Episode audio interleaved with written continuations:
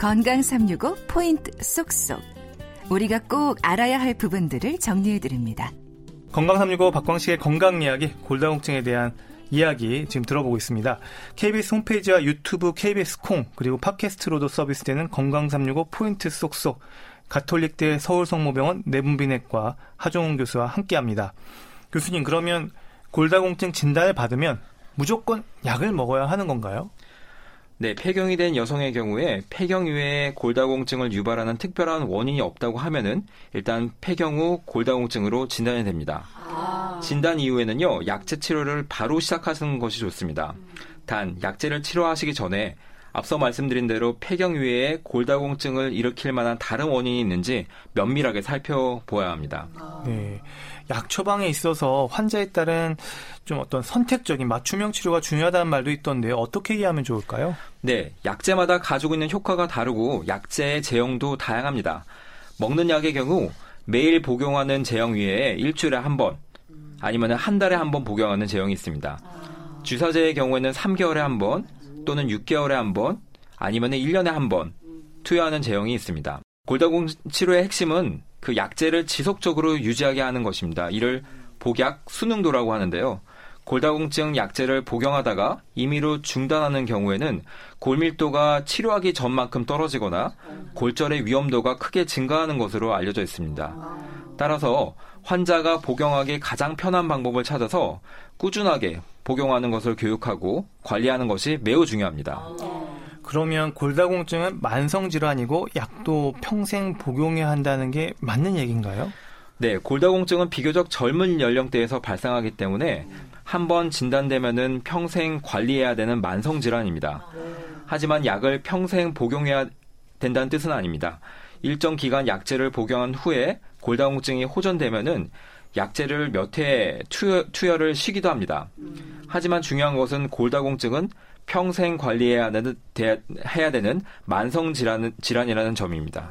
어, 약은 먹는 약뿐 아니라 주사 치료제도 있다고 들었는데요. 네, 실제 다양한 제형이 있습니다. 앞서 말씀드린 대로 3개월에 한 번 혹은 6개월 또는 1년에 한 번 투여하는 주사 제형이 있습니다. 동일한 효과를 가지는 것은 아니고 각 약제마다 가지고 있는 특성 및 효과가 다릅니다.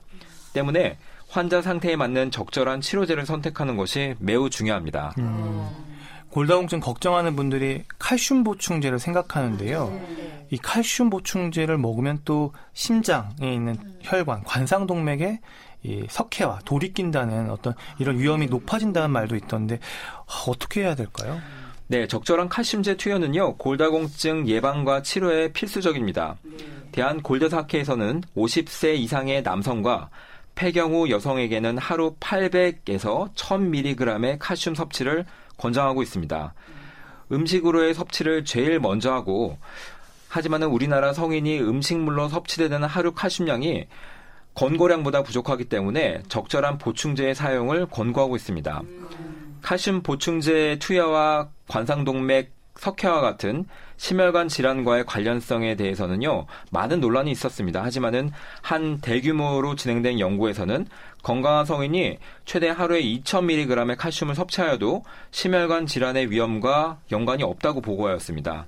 또한 우리나라에서는 오히려 칼슘 섭취량이 하루에 300mg 이하인 경우에 심혈관 질환의 위험도가 오히려 증가될 수 있다고 보고되어서 우리나라 성인 권장, 권장량인 800에서 1000mg의 칼슘 섭취를 지키면요. 심혈관 질환에 대한 걱정은 크게 하지 않으셔도 될 것 같습니다. 음. 또 햇볕을 쬐는 것, 골다공증 예방을 위해선 반드시 필요한 부분으로 지적되는데요. 그런데 햇볕을 쬐다 보면 피부가 노화되는 걸 네. 너무 체감하기 때문에 신경을 쓰지 않을 수가 없거든요. 이거 어떻게 하면 좋을까요? 네, 맞습니다. 야외 활동을 통해서 햇빛에 피부가 노출이 되면은 비타민 D는 자연스럽게 합성이 이루어집니다. 햇살이 강한 오전 10시에서 오후 3시 사이에 하루에 한 20분에서 30분씩 팔, 다리를 최대한 노출한 채 일주일에 두 번 정도 햇빛에, 햇빛을 쬐면요. 몸에 필요한 비타민 D를 자연스럽게 합성할 수 있습니다.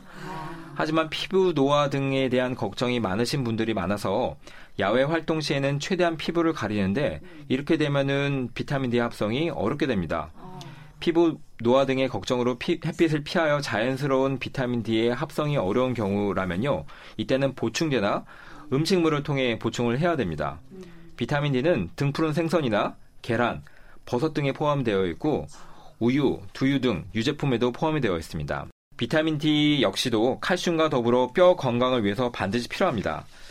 대한 골대사학회에서는요, 하루 800 international unit의 비타민 D 섭취를 권장하고 있고, 골다공증 예방을 위해서는 비타민 D의 혈중 농도가 최소 20 나노그램 per 밀리리터 이상, 그리고 골다공증 치료 목적으로서는 어, 혈중 농도가 30 나노그램 퍼 밀리리터 이상을 어, 유지할 것을 그 요구합니다. 음. 또 만성 질환으로 평생 관리해야 하는 골다공증에서 또 운동을 강조하더라고요. 네. 뼈가 약한 골다공증 환자들에게 추천할 만한 운동으로는 뭐가 있을까요? 혹시 또 운동하다가 골절을 입을까 네. 걱정도 되고요. 네. 골다공증을 예방하기 위해서는 걷기 운동이 강조가 많이 됩니다. 네. 하지만은 일상적인 걷기만으로는요, 뼈를 튼튼하게 해주기가 굉장히 부족합니다. 네. 또한 골다공증 정도를 고려하지 않고 무조건 나는 센 운동을 해야 되겠다. 고강도 운동을 무리하게 하는 경우에는 오히려 낙상 등 넘어지거나 하는 것들에 의해서 골절이 발생될 가능성이 높아집니다. 따라서 골다공증의 상태에 따라서 적절한 운동을 선택하는 것이 필요하고요. 어, 골 감소증이나 골다공증이 경미한 경우에는 뼈에 체중이 실리는 체중 부하 운동, 그 다음에 유산소 운동, 그리고 근력 운동을 중간 이상의 강도로 적절하게 조합하여 하셔야 됩니다. 하지만 이미 골절이 있거나 골절이 생길 위험도가 높으신 분들은 너무 무리한 체중 부하 운동이나 어, 유산소 운동을 하는 것보다는 낙상, 넘어지는 것을 방지하기 위한 균형 운동이나 적절한 근력 운동의 위주의 운동이 좋겠습니다. 네.